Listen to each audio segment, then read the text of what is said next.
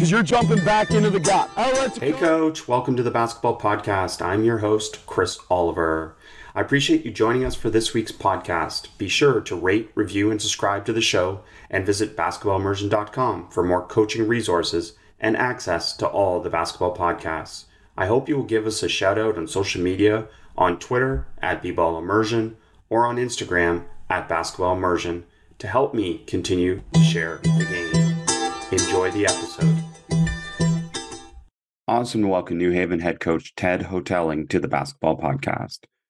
Ted Hotaling has led New Haven to back to back appearances in the Northeast 10 Conference Championship game, a pair of nine total appearances in the conference tournament, and his teams have earned four bids to the NCAA Division II National Tournament, the most recent coming in 2022. With 173 career victories, he stands second among nine head coaches in the history of New Haven men's basketball program, and with 27 more wins, would become just the second coach in program history to win 200 or more games. Ted, welcome to the podcast. Thanks, Chris. Appreciate having me on. This is uh, this is this is pretty good stuff. Uh, listen to your podcast a lot, and know when I'm on the road recruiting, uh, it's always a, a, point of conversation when we talk about basketball immersion. And uh, you're listening to uh, quite a bit on the road in the uh, in the college ranks. Yeah, a lot of fun. And uh, looking forward to talking to you been able to deep dive a little bit and uh, just just so many great phrasing. So I'm excited to share some of those and get more in depth on those. So uh, I'm going to start with uh, our job as a coach, and that's to seek a basketball solution to our questions. Right. Yeah. Um, you know, I, I think we've all been doing this for a long time, and it's kind of our program philosophy with our players. So I, I always think you want to embody and have the same behaviors uh, that you expect of your players. So our, our whole thing is no blame, complain, defend in our program.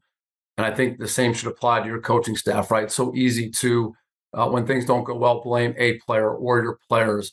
Um, and I think the job of coaches is to evaluate ourselves, try and find better solutions to help our players.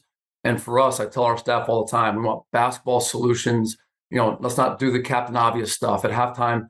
Don't tell me we're not playing hard. I, I can see that. But maybe it's the angle of our ball screens. Maybe it's we need to change coverages. So I just think we're trying to get to the point where we're helping our players as best as we can. And for me, um, avoiding the blame, complain, defend game is is pretty important for me and our staff, and I think it allows our our players to play better uh, on a daily basis. And you also say like the most important questions are why do we lose and why do we win, and evaluating those, right? Yeah, that's it. And uh, you know, unfortunately, it's why do you lose? I think that's uh, in order to win, right? Bill Parcells, you have to figure out why you lose, and for us, it's it's pretty simple. Um, you know, number one is always turnovers, right? You, if you can't uh, handle the ball, pass and catch, if you can't get shots, it's going to be very hard to beat your opponents, and that's in any sport. You know, we oftentimes will take like by week five of the NFL season, we'll show who the best teams are with uh, turnovers, right, and least number of turnovers. And typically, it's always the teams at the top of the league uh, standing. So uh, turnovers are very important, and I also think shot selection because that leads into uh, poor floor balance, um, you know, uh, just bad things. Uh, we might not be able to decide, uh, you know, impact if our guys make the shots, but we want good shot selection. And then the other three things on the defensive end, obviously, uh, field goal percentage, e field goal percentage, uh, which goes into turnovers and shot selection, but sprinting back on defense, being organized. Um, teams that don't sprint back, that's it's an indictment on the head coach, right? It's it's lack of demand, um, it's lack of organization it's kind of leaving it up to them to kind of figure things out on their own. And I don't think that's probably a good recipe for success. Um, we want to avoid fouling and be very disciplined, particularly when it gets into the paint, like with hand discipline, showing the referees our hand. Um, and then blockouts. Um, you know, we've had shorter teams when I first got here. It was a little bit harder to control that, but we can control, you know, out to hit, in to get, right? Get the eyes to bodies and at least get contact. Um, and maybe some guys are taller than us that will get it, but we can control that part of the game as well. So if we can control those things and minimize mistakes, it allows us with good talent to probably win more than we lose. Well, what I like about how you phrase these things too is that you consider these the things that you can impact the most as the coach. So it's not this unrealistic thing. These are the things that you directly impact. Yeah, I can coach these, right? So we're, we're just trying to coach and correct the right things. Um, you know, I don't want to be yelling and screaming about effort. Um, I don't want to be yelling and screaming for every single thing that happens. But our players do know if there's a mishandle in practice, we're gonna probably gonna stop practice. The whole team might go pass and catch. We might do a passing drill. Uh, if there's a missed blockout, we might do pad blockouts just to reinforce the idea that hey, this is important to us. Um, you know, you can be anything you want as a coach. You can't be everything. And I think as you get older as a coach and you evolve, you know, you have to pick and decide what things you're really going to emphasize. And for me, it's always what causes you to lose. So, and um, you know, with our staff, we're going to try and coach those things every single day. And um, when we see them, we're going to try and address them and correct them immediately. Well, and I, I love like some of the phrasing that you put behind or ideas you put behind limiting turnovers. And I'll share two with you to talk about a little bit more. One is silence condones. Yeah, I, I mean silence condones. We had a, a drill other, yeah, we had a drill the other day, and you know there was three turnovers, and we stopped practice. We talked about why we value the ball, why it's important, uh, why winning teams don't turn it over. And then we went to our, you know, first day passing drill. So go right back to it, find a partner, land on two feet, catch it with two hands, catch it with two eyes, step with every pass. You know, we're one pit, one pivot program, um, pass and catch on the move, um, throw it on target, which is on our chin. So, you know, I, I think if you don't correct things that are important to you, it, it, does give your players an indication of maybe it's not that important uh, in winning. And I think we're always trying to like at least coach the right things. And for us, turnovers are really, really uh, a priority for us. So silence condones, and then of course film and this concept that the first clips are always turnovers that you share. Yeah. So I think um, you know I used to be a guy that showed 35, 40 clips, and uh, you know Mark Twain, right? Didn't have time to write a, a short letter, so I wrote a long one, and it takes a little bit more work to condense it to get the right message across, maybe the right message for that particular team or for that particular day. But for us, turnovers are always going to be um, first and foremost first three clips, and we show 19 clips or less usually after practice, maybe a few more after games. And if we want to show more, that'll be individual film with individual guys. But I think the one thing with turnovers is, you know, you have to be able to coach it too, not just show, hey, we don't turn it over. So there's usually a reason, right? If you drive to the paint and travel, it's, you know, we're trying to play off two feet. Um, if you mishandle it, it's, hey, catch it with two eyes. So I think there has to be some sort of teaching point with the turnovers as well, and not just point out the mistake or error. There has to be a teaching point to it, and I think that you know it's kind of linked to our offense in a big way. But um, you know, and, and sometimes if there's not a teaching point, we don't show it. Right? There's no gray area. Um, it doesn't give a kid a chance to defend himself. It should just be very black and white. Hey, this is something that we all need to see. This is how we're going to correct it. We're going to move it to the floor after practice. Our first part of practice is going to be hey, landing on two, right? Not being in a hurry in the paint. So I do think that's a big part of um, you know coaching what's important. Um, just talking about that a little bit, then in terms of that film, I mean, you're talking about uh, obviously the value of giving them the reason or something that we can do to yep. fix it. Do you find that most of the time is it a decision or is it a skill execution? Yeah, I, I think it's a combination of both. You know, every team is different. Every kid needs something different. Um, I think you're trying to message your team every day with film, right? I think, you know, part of our job is to seek basketball solutions. You know, every day we're watching practice film and we're trying to figure out, hey, why aren't we being successful at making shots? Or, you know, why are we turning it over? And that's the solution we're trying to show our team with film. So um, I think the skill part of it sometimes is addressed on the floor, right? And we're working on the same things every day. So I think they're pretty familiar with that. Um, the decision making, I think, for amateur players is a little bit harder, right? Reading the low man on pick and roll. Um, how far do they pull off on an indirect, right? Uh, can you read the roll guy? Just smaller things. And that, that's a little bit harder to get amateur players to do well. Um, so, yeah, and that sometimes is individual film as well not all of our players use ball screen. So if we're going to talk about ball screen, that skill and reading the decisions, that might be we just bring in our three point guard, say, hey, let's take a look at what we're doing here. Tell me what the read is. We might pull up film from Danny Upchurch from 2017 18, who was an unbelievable pick and roll player, and say, hey, watch Danny on this play. Watch what he's looking at. Look at the read here. You know, they're pulling off from the far corner. That should be your pass, right? So, um, yeah, it is contextual. I think the job is to watch practice film and then correct the mistakes each and every day. Sometimes it's skill, sometimes it's decisions, um, but then also it could be just individual attention for uh, for each kid. Well, I like that. You know, just in fact, using a past player because that connects your players to the past. Uh, you know, yep. connects the present to the past, and Absolutely. you know, I think we're good sometimes at using, say, NBA examples or something like that, which are great. But it's also great to connect to players that have played for you before, and this is how they're doing it and why they're doing it. Yeah, absolutely. So, and we we name drills after former players. You we have Exum corner, the right corner, where Justin Exum, who was the all-time leading three-point shooter in New Haven history, that, that's where he made a majority of his shots. Uh, our New York package is based on Justin Exum, right? We have Brooklyn, Manhattan, and Queens plays with with the two guard that you know we used to get him shots. Um, so yeah, we have we have a ton of things that we name for players too, and sometimes on the fly. You know, Kendall McMillan did a Barkley and a scrimmage at Assumption, and it's now called a McMillan from here on out. So um, I think guys enjoy it. I think um, you know it does connect you to the past. I think it's how you build a good program, right? There were guys that came before you, but and it's uh, I think it makes it a little more fun too.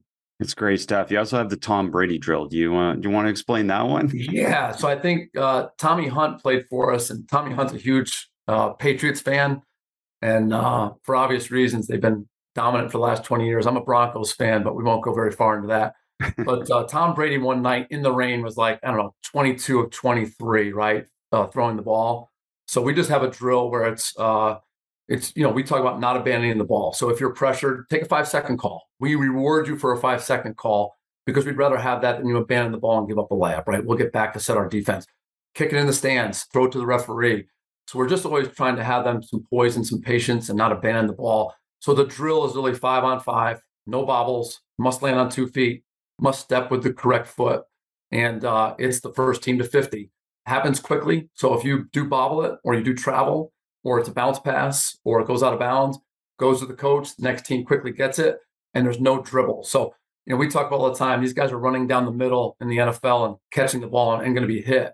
You know, there's no excuse for not passing and catching in basketball, right? You're not going to get hit, you're not going to get tackled. But uh, just trying to reinforce that if Tom Brady can make 24, 25 passes in an NFL game, we can probably connect on every one of ours in a college basketball game. So is it 50 passes amongst your team? Is that Yeah. So blue versus white, 50 passes. Yep. yep. And then, and then you know, if they do take a five second call, do they get the ball back or? You know what? I give them a big hug. Okay. it is changed, but we celebrate that, right? Yeah. And we'll always say, hey, the crowd is going to yell at you. The crowd's going to be like, why didn't he pass? And our program is going to understand that you did the exact right thing because that's a winning play, right? You got the turnover. Maybe it's a team turnover, but people are looking at you. But a winning play was made uh, even when you look bad, right? Um, and sometimes a guy will kick it out of stands because we'll tell him that we'll kick it, kick it out of bounds. And again, we'll celebrate that. But just trying to get the notion of never abandoning the ball, right? Same thing in the paint. If it's a three second call and there's nowhere to pass to, you know, if you can't get up on the rim, that's okay, right? We just don't want to abandon the ball and, lose our poise. But uh, yeah, it's uh, and then you know all the the details with passing and catching come into play with this drill, right? So it's landing on two feet, stepping with your strong foot, uh, showing an outside hand, getting away from the defense. So all the things that we practice uh, preseason and first few drills of every season kind of incorporated into that drill as well. Well, I love it. That Tom Brady drill, great example of a practical way to work on something that you emphasize. And I want to want to key in on something you said and get more in depth on this because I just had this discussion with a coach. Uh, the game slows down in the paint is essentially what you said, right? Yes. In terms of that, and you just referenced the three second. So if they break the paint off the dribble, is it the same emphasis while they're dribbling to be able to probe a little bit and slow it down a little bit? Yeah, so we have delayed decision makers in our program, and we're mm-hmm. pretty, you know, we I think the one thing that we do is like we identify, hey, everyone's different. You know, Quayshawn Lane is a delayed decision maker. He's got a little bit more time with the ball and with the dribble to make a decision because he's earned that trust. Other guys, hey, we want you to move it quicker. When you get in the paint, this is your reads. Um, but really, you know, offense is one thing two to the ball, make a great decision. That's it, right? And that's all you have to do to be a good offensive team. Obviously, you know, the passing and the catching and the layup making and the shooting is important, but we're just trying to bring two to the ball. So we're always just trying to put our guys in a situation where we want 90% layups. If you if it's a 90% chance to make it, we want it. If it's not, then we're looking for reads. Majority of the time when we're driving the paint, we're expecting a second defender and we're trying to land on two feet and then we have 2.9 in the paint, right? 2.9 to land on two feet, find cutters, find, you know, uh, a spray to the outside, or maybe to pivot and find a jump shot in the lane or a shot in the lane. So yeah, we we work on it a lot. Some guys are a little bit on others. We just don't want to play on the run and we don't want to be surprised by a second defender. And and I think you know this most good teams, right? The overhelp is a big thing now on the perimeter, but there are a lot of teams that are going to give help in the paint, whether that's with a big, full body help off strong side, weak side. So we're going to expect that. And uh, want our guys to have a little bit more poise, purpose, and patience um, before they make a play. Okay, I love that. And uh, you know, you talked about uh, showing clips of turnovers. I think you also referenced that uh, you like to show clips of rebounding in pre-practice. Sure. So the hit of the day, right? Um, show a crackdown, show a guard being physically engaged with your tallest player, show them why we win, right? Hey, this is this is why you win, right? Because uh, Victor Oloye didn't get the rebound, but man, he took away their big guy on a, on a cover down, and uh, you know, just good things. We don't do any contact rebounding drills, so uh, for obvious reasons, I think at this level in particular, you need your best players in the game. That's universal for basketball, but probably even more so at the lower college level. And I think as I've evolved and, and learned more, you know, we have to get our best players to the game. Where are the ways we can eliminate unnecessary contact? So, two things we do with rebounding. Number one, we pad rebound every day eyes to bodies, out to hit, in to get, right? Never over head, never walking in. Um, but yeah, we want to get that ingrained in them. And we'll just say it over and over again. And then sometimes we'll have driving lanes, and then you have to hit cover down, right? Hit the nail, whatever it might be. And then the other way you can do that is through film, right? To show, hey, this is what a good blockout looks like. Um, so yeah, I think there's a lot of ways to coach blocking out without obviously having just bodies crashing into each other. Um, because I do want to get our better players to the game, but also with the discipline and the mindset that we are a, a hitting team. Well, and you know, we've talked about film. Obviously, part of this seeking a basketball solution is providing film for them because if they can't figure it out, they can watch it again, right? And that's the right. value of film is that it's not yeah. a one-time thing. If they're really struggling, this is something they can watch again. Absolutely, and the coach can too, right? Um, you know, sometimes I'm I have trouble seeing, hey, what what's wrong here, right? And all I would tell our staff is let's keep watching the film.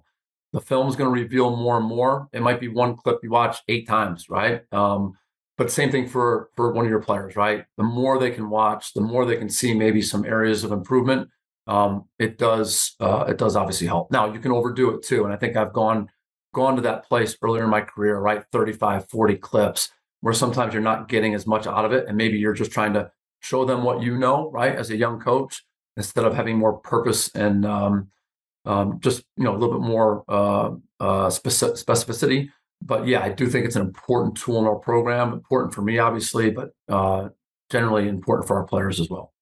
And the other part of this is advanced stats uh, help you provide these basketball solutions, yeah. right? Because you say advanced stats provide the clues. Yeah. So, you know, Dean Oliver, basketball on paper, right? Read it in 2000, 2001. I was an assistant at Yale. And it was eye opening because you look at a normal box score, and the box score should be changed, by the way, right? There should be a new universal box score that we all use instead of the generic one that we have now, E field goal percentage. Like you know, I want to know our two point field goal percentage before our three point field goal percentage. Um, but that's not on the box score. We have to figure that out. But in 2001, I read that book and I've actually had a lot of communication with Dean. He's a really smart guy and really sees the game in a different way. But that's another way to find solutions, right? So when I was at Yale, I created my own database for the four factors because I just wanted to see after the game, hey, what am I actually going to be looking at here? Like what actually caused us to lose? And um, you know, it was eye opening. It wasn't the only answer, but it provided clues for when you're first starting watching film, you might be keying in on those areas, right? So if you're giving up 38% defense rebounding percentage, right? What was it? Was it penetration? Was it, um, you know, was it bad transition? Was it you're double teaming the post and the rotations are bad? So you're always trying to find, right, why is this happening? But I think those, um, you know, those stats offer a ton of clues. I still do it to this day. Before I watch film, I always do four factors. Number one, and I look at that. I highlight the areas that we weren't good at, um, and then we're trying to incorporate that in the practice the next day. If we're bad at two point field goal percentage, we're probably going to work on the angles of the layups that we missed that day, right? Normally, it's probably a right to left drive for a right handed player, maybe from the break, um, maybe it's on top of the rim. Um, but yeah, we're trying to find ways to help our players be better. And I think those stats offer a ton of clues. They're not the only answer, but I do think it helps you paint the right picture and probably uh, seek the things out on film that you need to see. Well, I love you giving an example of how you bring stats to life in practice. And I, I like asking coaches this now. And are there some other things that you do to be able to bring those stats to life for your players within practice? Yeah, you know, it's funny. We have such a small staff here, right? At this level. So we don't stat a ton in practice. I don't stat, mm-hmm. I want them to watch the games during the game. We do a majority of our statting after the game. And um, you know, we'll show the four factors to our team. Hey, this is where we fell short. This is where we really succeeded. But if we're going to win, we have to do a better job in this area. So these were the four factors. We were really poor with turnover percentage. Let's watch the film today. Let's get better. The drills pre-practice are going to probably incorporate something to do with what we were what fell short on, right? Um, it might be a rebounding drill. If we were bad defensive rebounding, it might be, hey, we're going to hit the pads today, right? We're going to, if we see a missed block out in live action, probably stop practice, go right back to pad rebounding, just to reinforce, hey, we have to be better in these areas. So yeah, it's um, you know, it's a day-to-day thing, right? It changes all the time. You're just trying to figure out your team, figure out what they can do well. Um, sometimes there's stats that you can't do well in. So, you know, 2010, 11, we had a small, small team and we were a bad rebounding team. Well, you know what? We better be better in other areas to compensate for that. So we didn't do a ton of rebounding drills. And I honestly didn't really talk about rebounding as much, right? Talked more about three point shooting, two point field goal percentage. Hey, let's get to the line more, right? To add points. Uh, maybe we need to get more steals if we can't rebound. So there's some stat that you might be able to manipulate a little bit differently if, in fact, your team isn't equipped to do well in that area.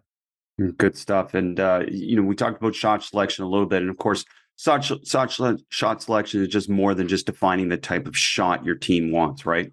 Yes. Yeah. It's uh, reinforced every day. So uh, our shooting drills are telling you what shots we like. All right. Standstill threes. You should be shooting the same shot every day. There are only a certain guys that can do runaways in our program. Um, and they know who they are. The other guys have to have their feet set before they can shoot threes. Uh, some, runaways being a moving catch to yeah, shot. Yeah, yep, yep. If you're not stationary, if you're not set, you know we're going to discourage that from some guys and, and let them know, hey, you got to get to the spot quicker and shoot a stationary shot. But it's not reserved for everybody. And the offense is, you know, uh, the system is kind of designed to eliminate some of those shots for certain players as well. Um, pull up jump shots are essentially reserved for certain players, right? And that's usually uh, junior, senior year guys who have earned that right and shown us they can do it. Um, and then we work a ton on layups. I just think games are won and lost in the paint. And I think at the amateur level, um, whether it's high school, AAU, uh, college basketball, uh, you have to make a high percentage of your layups. And we're trying to get 60% or better. I think we were 57% this year, which led our conference, but I think we can even be better in the future just with just better technique and uh, some guys finding their game in the paint, specifically going to their left. But yeah, I, I just think it's reinforced every day. And we don't have a problem confronting our guys about this is good for you, but not good for him. It's not mm-hmm. the same for everybody.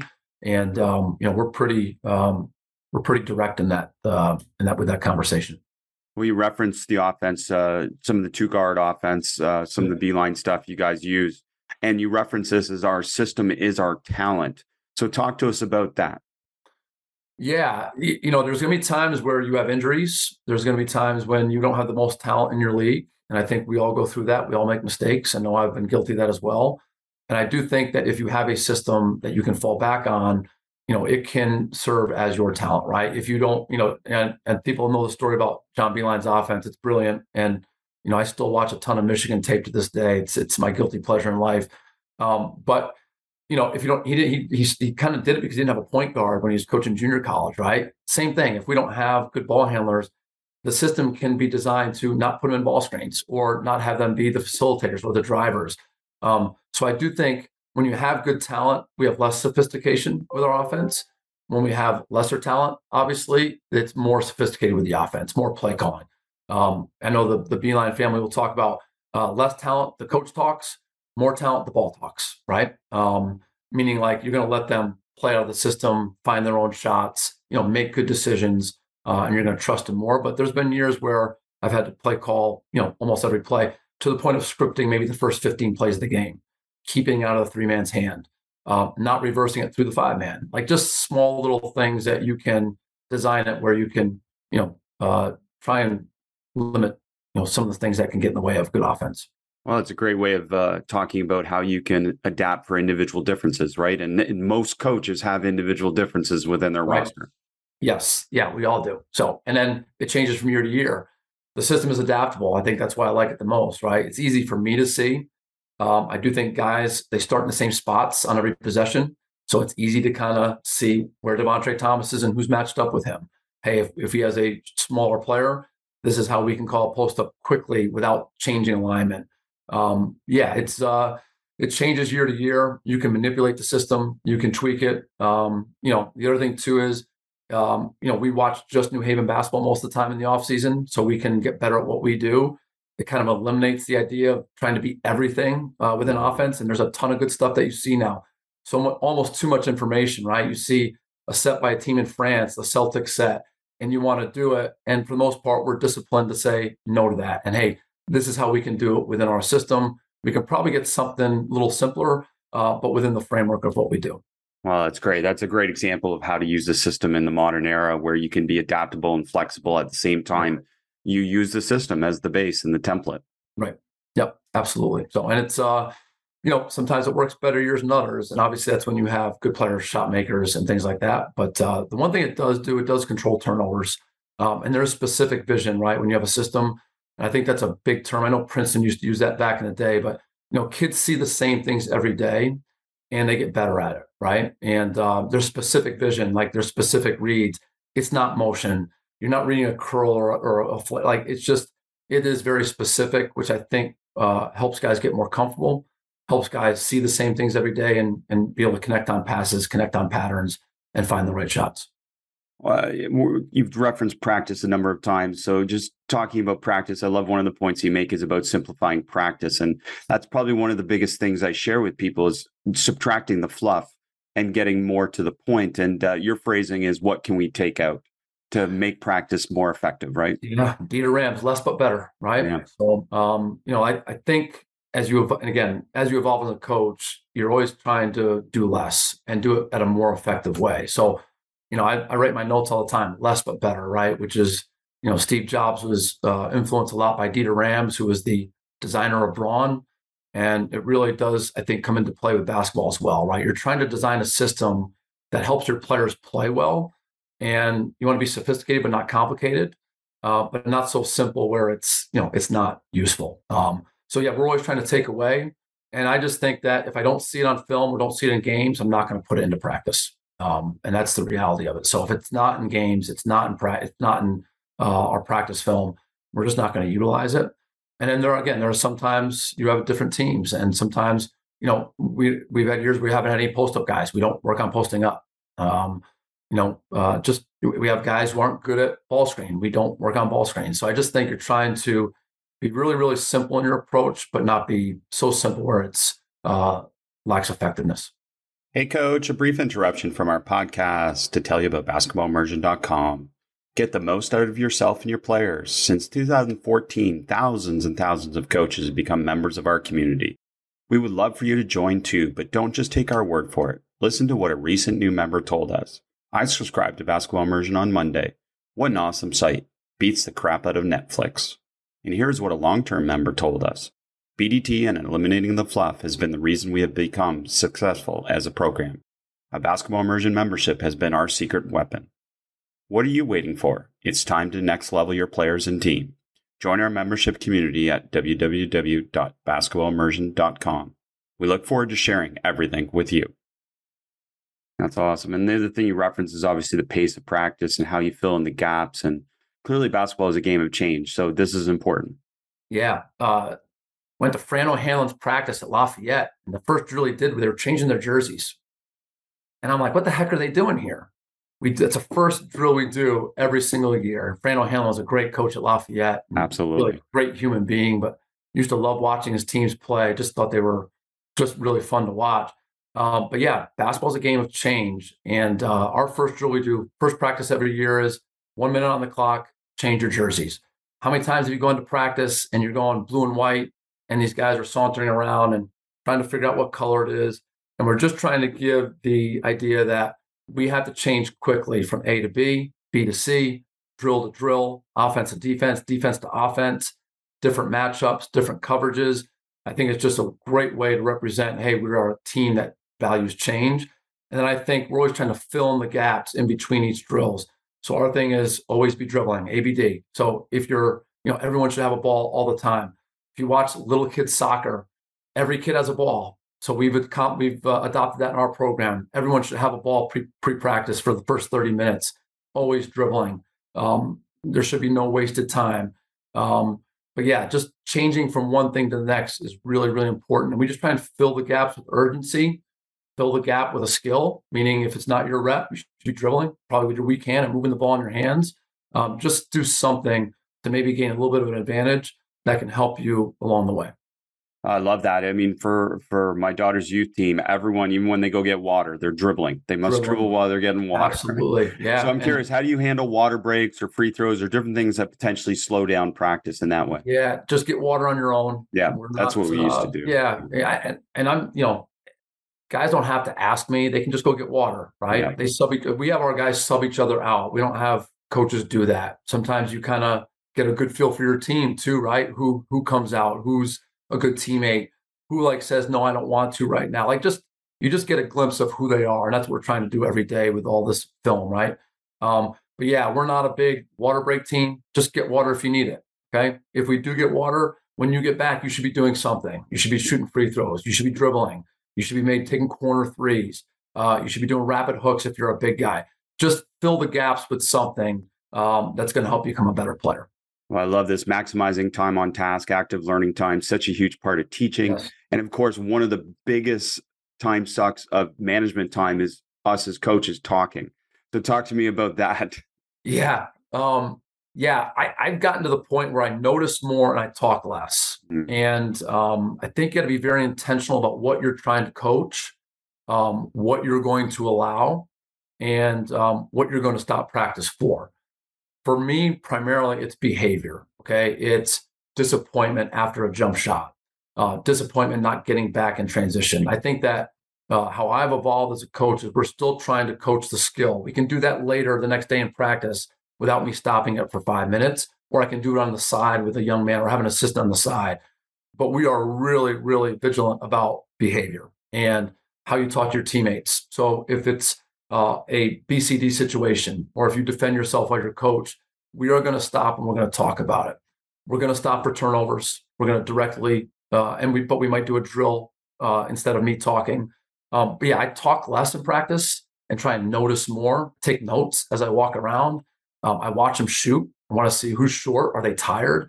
I just think you're constantly trying to receive data, try and help your players play better and help them win. And when you talk too much, it's really, really hard to do that. And um, I think that's um, for me how I've evolved is just letting things happen a little bit more, watching more, interrupting less, talking less, and being really confident in, in saying, "Hey, it's okay. I do that because we can address it tomorrow, or I can address it with them after practice, or hey, I can create a drill for that in some way, shape, or form pre-practice for this young man, or I can talk to him on the side." So yeah, I just I you just don't want to interrupt flow, and it's uh, it shouldn't be a one man show where you're just trying to talk the whole time in practice. I, I, I love, by the way, your simplified explanation of playing more five on five, which is players get to see what they are going to see. And uh, we've talked yeah. about this a lot on the podcast, but that's such an important part of that, isn't it? Yeah. So, well, the other part of this is, you know, I played for Doc Sauers, who is an incredible college basketball coach. I mean, just great, great experience for me at the University of Albany. And, um, you know, I, I played for a high level coach, but I was always dying to play more five on five. And at the time, that was the part whole method, a lot of drills. And I would remember practice ending too quickly and just dying to play more five on five. And, you know, as I thought in the summers and years past, I was like, you know, our guys need to have some share in this as well. What do they want? They want to play more. If you ask any player what they want, they want to play more. Okay. And um, they want to drill less. Now, it has to be, you know, a good balance there. But I do think playing more is what they want. I'm willing to give that to them. And I think we can coach out of that as well a little bit more effectively. Okay. Um, and we get more on film. We get more to show them. It's hard to film drills, right? Because they're playing the drill. But when you play a five on five, we're also getting a ton more data because we can just watch practice film a ton and actually have more data to show them as well. So yeah, and and the game is a five on five game. It's, you know, I know small sided games is all the rage, particularly with soccer and some sports like that, and with basketball. And I I do believe in some of those, maybe with individual workouts. But I think when we have our whole group together, we want it to be a five on five, maybe a five on four game, right? To to play some advantage with some restrictions, but uh, they need to play five on five. They need to see what they're going to see uh, in the games. Yeah, I couldn't agree more at the college university level. That's the most effective way. And you referenced coaching them while playing. And you know, that seems to be a debate amongst coaches, but most of the coaches that debated are the ones that only play a little bit of five on five in practice. So then the players don't want to be stopped. But if you play a lot of five on five, yes. they are more comfortable stopping it, aren't they? Yes. Yeah. And, you know, I think you have to be good enough too to go, hey, let's go three trips, let's go five trips, and then coach one thing afterwards, right? Yep. Again, you can't coach everything. You got to pick your spots and what's important to you. And I think every time you're doing a five on five, it could be a transition drill for five on five. Well, coach transition, right? Give your assistant something to coach. Maybe maybe uh, maybe Major Majak needs the offensive rebound more. Well, hey, make that your assistant coach's responsibility and take it off of your plate, right? Because you can't be everything to everybody and you can't be everything that you want to be. You got to pick and choose. So if it's a transition drill, I'm going to be watching transition and I'm going to be coaching just our organization in transition. Maybe it's we didn't sprint hard. Maybe we were turning before we got to the three point line to put our chest on the ball. Maybe the guy didn't get to the backside. Uh, maybe there was no coordination with the small and the big. And I think you can go three or four trips, five trips before you can coach it and talk about it and set it up to kind of like figure that out one thing that really stuck out with from some notes that you shared with me was this concept of strong hand finishes only with a question mark. And I've had this conversation with NBA yeah. on down about again the value of a weak hand finish versus a strong hand finish. So have you done some numbers and added some uh, some weight to this?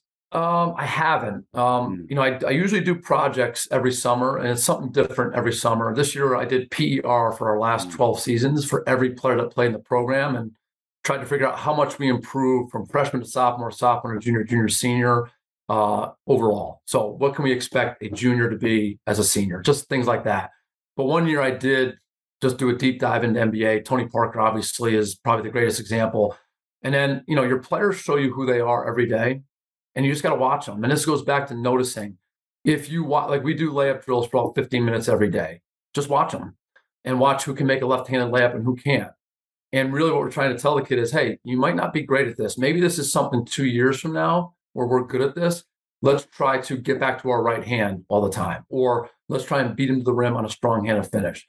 And I do think, you know, uh, right handers are better with their right hand. And it's just obvious. I don't brush my teeth as well with my left hand. If I worked on it every day for a year, maybe, but I'm still going to be much better at my right hand. So we don't discourage it as much as we encourage getting back to your right hand. I think the hardest thing for amateur players is driving to the left. If you're a right-handed player, driving to your left and then finding your game in the paint. So initially, what we tell guys is, I don't want you to do 50 moves. Show me your game in the paint and let's take a look at it. Right? It's the same thing with post-ups. We have auditions. Hey, everyone down here, post up. Let's see who can do it. They're going to show you what they're good at and what they're comfortable with. Some guy who does 50 moves, yeah, go down the other end and shoot threes now, right? But I think you're just trying to take a tally and just watch what are they good at? How can we make them better? And then there are times where we say, hey, we're going to take away your left hand. I think you should only shoot with your right hand right now. These are the ways that you can do it. Because I think you have to give them a solution too. You can't just say, don't do it. You have to say, hey, let's get back to a spin. Let's get back to a hook. Let's try and beat it. Right. So I think that uh, there are teaching points involved in layups that you can identify that they can use. But yeah, I, I am a proponent of strong hand and finishing, um, but not for every kid. I think it is contextual. Sure, everything's in context and situational and individual differences. But I love that notion of the audition because I think that's true too, in the sense that, you know, you want to help them find their best solution. And just by having that process there, it also connects to what you said a little bit about uh, removing things or subtracting things to help them be more effective. Right. Yeah. So auditions, again, they're, they're telling what you can do every day, right? If you're watching enough film, you're trying to figure out what's their game and then you're trying to help them play to their strengths.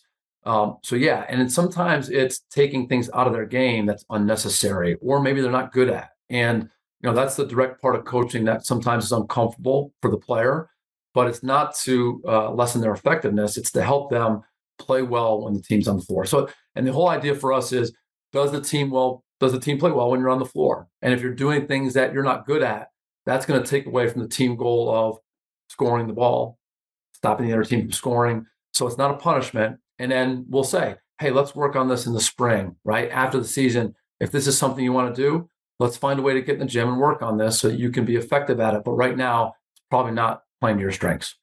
I love that you've referenced noticing multiple times in this podcast. I just think that's such a huge thing that a lot of coaches miss is this concept of noticing and not just in terms of, you know, are they doing something right? It's are they improving? So I'm wondering, do you communicate what you notice to them in terms of improvement? Uh, because I think generally, again, sports psychologists connect this as one of the most important things to building confidence and self efficacy. That means not just belief in themselves, but belief in you as a coach to help them. Right. Absolutely. You know, I think you got you try and find them doing something well, right? That's the key to teaching. Um, it's easy to constantly correct, and uh, it's the same way as a parent, right? You're trying to find something that your son or daughter does well to give them the belief that they can do this. So whether it's more arc on your shot, you know, you might walk by a kid pre-practice and say, "Hey, the arc on your shot was beautiful yesterday, man. It's it's going in." Just small little interactions, probably prior to practice on the side. If they do something well, hey, man, you worked on this all summer, man, you're really doing well at it. Yeah, I do think that's a really important part of our job now, particularly with young people um, these days, because they are evolving and changing. And that's a good thing, right? Um, it means that we have to evolve and change and help them become the best version of themselves. It's not always a positive thing, but it's got to be more positive than negative most of the time right now. I do think they get turned off by just constantly being corrected. Okay. And um, when they do make an adjustment or they do find success in something that you've talked about with them, man, show it on film to the whole team. Hey, you know what? Uh, Sean has had trouble landing on tune the paint and finding players. Man, watch this play. Sean, look at this. This is how you take coaching. Man, that's a great job. It might even be how you talk to teammates. You might find a clip of a just an interaction with a teammate and be like, hey, look at look at Ty here. Ty is coaching someone in his position. That's leadership. Man, Ty, this is what we want for our program. So I think film also comes into play. I think the fun part of film is watch the little like, like the celebrations around the side, right? When someone does well. Uh, if someone's celebrating that, show that on film. Hey, look how happy Major is for your layup there, man. He's bought into you doing well. So yeah, we're just trying to, and film should be positive, right? I mean, there's times where it's going to be, you know, hey, this is going to be a hard film session, but I always preface that ahead of time. I'll say, mm-hmm. this will be a hard film session. Hey, Chris, this is going to be a hard film session for you you know, you made a lot of mistakes yesterday. We're not picking on you, but we need to correct these mistakes that you're making so we all can learn from it. So I do think prefacing those things helps them um, accept it more. But yeah, find find good things, man, all the time. Yeah, that softens, uh, you know, in terms of creating psychological safety, that softens it immediately for them, Absolutely. and they go in fully aware of what they're going to see. Right. Uh, that's great. I love that point. And uh, you know, I also love how coaches like yourself have just helped evolve coaching from this cookie cutter approach. Again, even though you run a system, you, there's obviously individual differences and, and things right. you can tweak. But that goes even further. Uh, you know, I know Josh Merkel on the podcast talked about individual closeouts that players close out differently. Yep. one thing that you talk about is individual differences in how they rebound. Can yes. you talk about that? Yeah. So, you know, we'll divide just again, they show you who they are. And if you watch the film and you're isolating, rebounding, you can see that this is Charles Oakley. He can block out and he can rebound, right? Uh, this young man can't engage and release and go get the ball. Eric Anderson can go just go get the ball. Don't block out. So we will tell guys, hey, this is what you need to be as a defensive rebounder. Eric Anderson, and uh, I do think with rebounding, uh, from a recruiting standpoint, rebounding translates to every level. So we we uh, recruited Eric Anderson. He led the country rebounding as a senior. He's was player of the year in Argentina this year, which uh, what a great career he's had. But he was a great rebounder before he ever got to New Haven. Um, you know, I didn't really help him in that area. He was good at it. We just decided, just go get the ball, man. You have a great knack for it. You don't need me to overcoach you. And sometimes we'll tell our guys, you have to overcome my coaching, right? I'm going to coach this, but you have to overcome my coaching sometimes too, and just make a play, go get the ball. Um, but with rebounding, yeah, I do think it's different. Not everyone's the same. So we have a couple of things. Some guys just engage and don't go get the ball. Some guys will just go get the ball, and some guys will engage and try and pursue the ball. Um, smalls will full front. So if you're a small, we'll have you grab your shirt and full front. We'll tell the referees before the game, hey, our smalls will full front rebounding. We're not going to extend. Um, but yeah, we'll isolate what they do well and try and help them be successful in you know any particular area and that includes rebounding.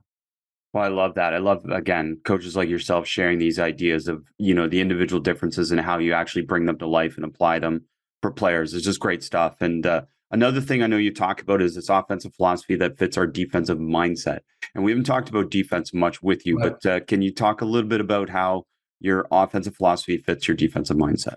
Yeah, I, I, think they have to be married in a way that makes sense. So, um, you know, I know that the trend is to play fast. Mm-hmm. Um, yeah, you can't play fast if you are take care of the ball, have good shot selection, and are great in transition. Because primarily that team's going to probably have to work at least 20 or more seconds to get a shot. So if you're playing at five seconds to get a shot, I mean, you're going to be, you know, uh, they're going to be the New York Giants uh, with the Bill Parcells and possess the ball far longer than you are. And I don't think it's a good recipe for success. So I do think that you want to play with pace, right? In the offensive side, it doesn't mean you're playing fast and taking unnecessary shots or not valuing the ball. But we are a transition defensive team. We are shrink and recover. We are defensive rebound. We are not a great team at turnovers. It's just not my philosophy. It doesn't make that philosophy wrong. But because of that, you know, we need at least possess the ball at some point on the offensive end as well, because you can't be playing defense for three quarters of the game. So I do think you have to have something within your offensive system that matches what you want to be defensively. For us, it always starts with defense, and we want to be great at both, obviously. But um, you know, we have. I was talking to a coach the other day about two guard. You know, we run center entry. That's like our running game. That's when we slow the game down. We're up by ten. That's like Tom Brady handing it off to his running back in the fourth quarter to kill clock and not just get it where it's more possession. So yeah, I do think there has to be a marriage to both, and um, I think you have got to figure that out uh, pretty quickly in your tenure. It's more of a curiosity about how you arrived at this, because obviously, clearly you've expressed the the value of not turning it over on offense. The counter would be that getting them to turn it over on defense would be incredibly valuable. So I'm just curious. Yeah. Uh, well, probably the people I work for. You know, my first boss was Steve Clifford. Um, yeah who is an amazing coach, um, who I lucky enough to get to talk to here and there, and you know, ask him questions and learn from him. But you know, that was my first job in college, and I observed how great he was at his job. He has a talent for coaching. He's great with players. He is an unbelievable defensive coach, and I just think, you know, from from my opinion, if you're gonna win big, you have to defend. And for me, it's shrink and recover. You also have to coach what you know. And that's what I know. And I could explore and try and learn more, but I've seen it every day and I've seen it work. And when you see something work, I think you're more apt to use it yourself. Um, so I've just been very lucky. I worked for Jay Young, Jay Young at Fairfield University, who is an unbelievable defensive coach. James Jones, when he first got to Yale, was more of a defensive uh, side of the ball coach. Um, and then I worked for Jeff Neubauer, who is, to be honest with you, more of an offensive coach. It's the reason I went to EKU to learn how to be a better offensive coach. Um, but yeah, it always starts with defensive transition, being great on the ball, uh, not bringing two to the ball on the defensive end, not exposing yourself to drives, not exposing yourself to overhelps. And I do think for me, um, coaching what I know and shrinking and recovering is is the best way to do that. I love it. I mean, just again, so many great things that you've thought about and ways to express them that uh, are helpful for all of us. And another thing, and I know it's from a book, but the the tyranny of the or versus the genius of the end.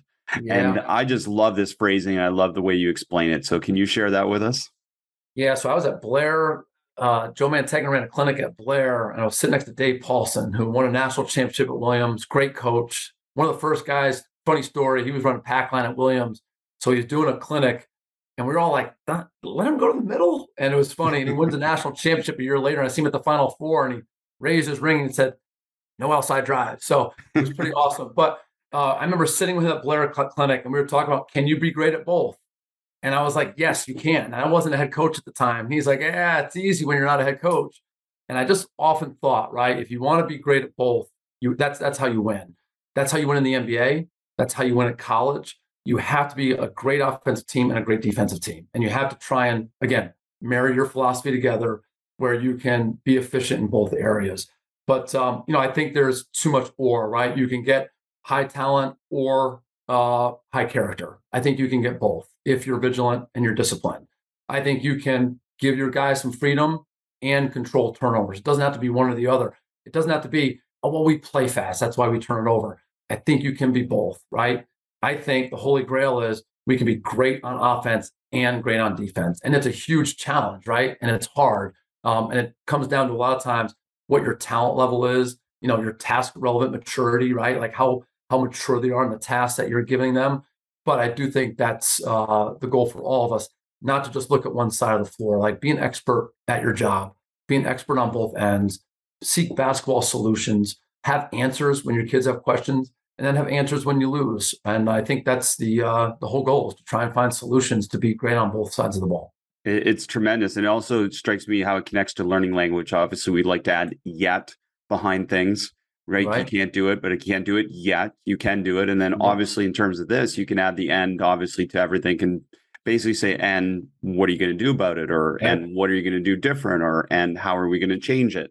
And yes. that just applies so much to so many things we do as coaches, right? Yep, absolutely. Yeah. And listen, that's what you're trying to get your players to understand, right? You can be a great player and a great student. You have to be disciplined. You have to, you know, edit your life. You have to say no to things, but you can do both. Um, and I think that's, you know, you're trying to get that across your players as well. You know, players, you know, uh, need to buy into everything that you're doing. You, they have to understand that the great teams, and we're trying to be top five in efficiency in both offense and defense you know, after every game, we punch the numbers into our database manually, and we get an assessment of the entire league and where we stand in every single category. Um, and we're trying to be top five in both.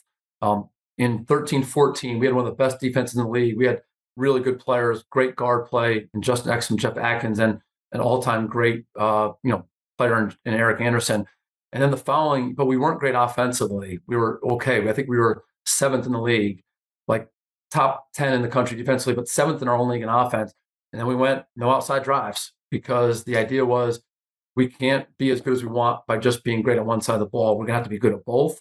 And uh, just decide to be less sophisticated on the defensive end um, so we could be better on the offensive end. So that's, you know, some of the ways I think we've tried to do that. And, um, you know, some years it's worked better than others. Last year we were fifth in offense, first in defense, um, and we're able to have a good year incredible success, consistency of success at New Haven, and uh, you know, talk to us a little bit about the culture around the program that helps uh, helps you be adaptable and flexible, and help you keep developing and your players keep developing.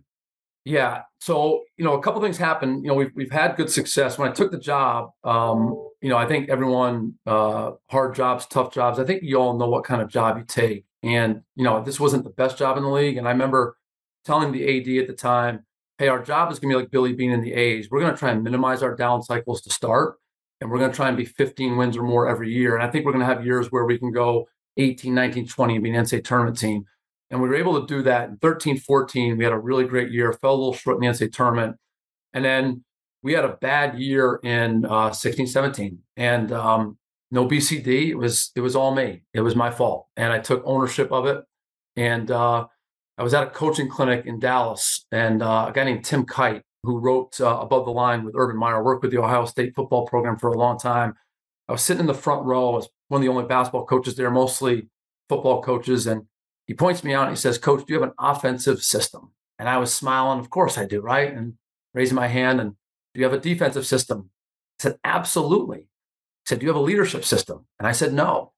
I said, No. And I, man, I it just um, you know it made me aware of hey i need to be better at certain things and that's how i've really evolved i think with our program is um, just identifying what we believe in and then attaching behaviors to those beliefs because everyone has values on the wall but it's the behaviors that go with it so you know what we did was we identified who made it in our program and who didn't first of all i took an assessment of every kid i've recruited for 20 years why that kid made it why it didn't a variety of reasons why they did. There was one reason why they didn't. It was they didn't handle disappointment well. And I needed to find guys that handle disappointment. So we came up with a system of recruiting, not to find great players, but to minimize our mistakes. First rule of investment, and it's not just money, it's time, it's energy, it's effort, is don't lose money. And we were trying to minimize our mistakes with recruiting and get the right people in the program. And then we just overhauled the program as far as what we believe in. And what were the behaviors that we were going to attach to those values. And um, BCD was one of them. No blame, complain, defend, coaches included. But um, you know, and we talk about it every day. Uh, we actually this Friday we'll have another you know uh, focus Friday, 15 minutes. I introduce the concept. They talk about it. I leave them alone for like the last eight minutes so they can talk together and just figure it out. Um, and mostly it's involved in what we believe about ourselves and how we're going to run our program what the behaviors that we're going to identify that we're going to reward and which ones we want to eliminate. So for us, it's competitive, being humble, being committed, right? We all know what that means. Having respect, not just for coaches, for yourselves, for your teammates, for people in, in the uh, department. Um, uh, having gratitude, uh, effort all the time, try hard, full effort is full victory. Being resilient, which I think is the biggest thing we're trying to coach, is how we respond to negative events, and then being selfless. But um, really, what we're trying to coach every single day is our players' response to positive and negative events, and trying to coach them through that, trying to get them into a place of neutrality where they're neutral about it and not, you know, kind of up and down um, but yeah, it really made us do a deep dive in what we could do better. And honestly, the, the thing I could do better was be a better coach, establish more priorities as far as what we value, and then you know what are the behaviors you attach to those values. The great Ray Dalio line: people fight for their values. They're likely to fight each other, those that don't share them, right? And we're just trying to all be on the same page and not fight each other about you know what we value all the time here in the program just incredible stuff throughout, Coach. I can't thank you enough for sharing the game and uh, opening our eyes to your program and all the success that you've had. Appreciate it. Thanks for having me on, and um, great work. Love listening to your podcast and learned a ton. Uh, learned a ton throughout the years. Well, now you're part of it, and just as a reference, Dave Paulsen was number one. He was the first ever basketball wow. podcast. So that, that's a good you know, guess. That, that, guy's had a huge influence on coaching beyond yeah. uh, what we realize sometimes. So that's Absolutely. great. Coach, thanks for listening to the Basketball Podcast. We appreciate your ongoing support. Please consider going to basketballimmersion.com and immersionvideos.com to check out all the products we have to offer. We appreciate your support and we look forward to continuing to share the game with you. Thanks for listening. Be sure to rate, review, and subscribe to the show and to give the Basketball Podcast and this week's guest a shout out on social media to show your support for us sharing the game. And to stay up to date on all things basketball immersion, subscribe to our newsletter at basketballimmersion.com slash newsletter.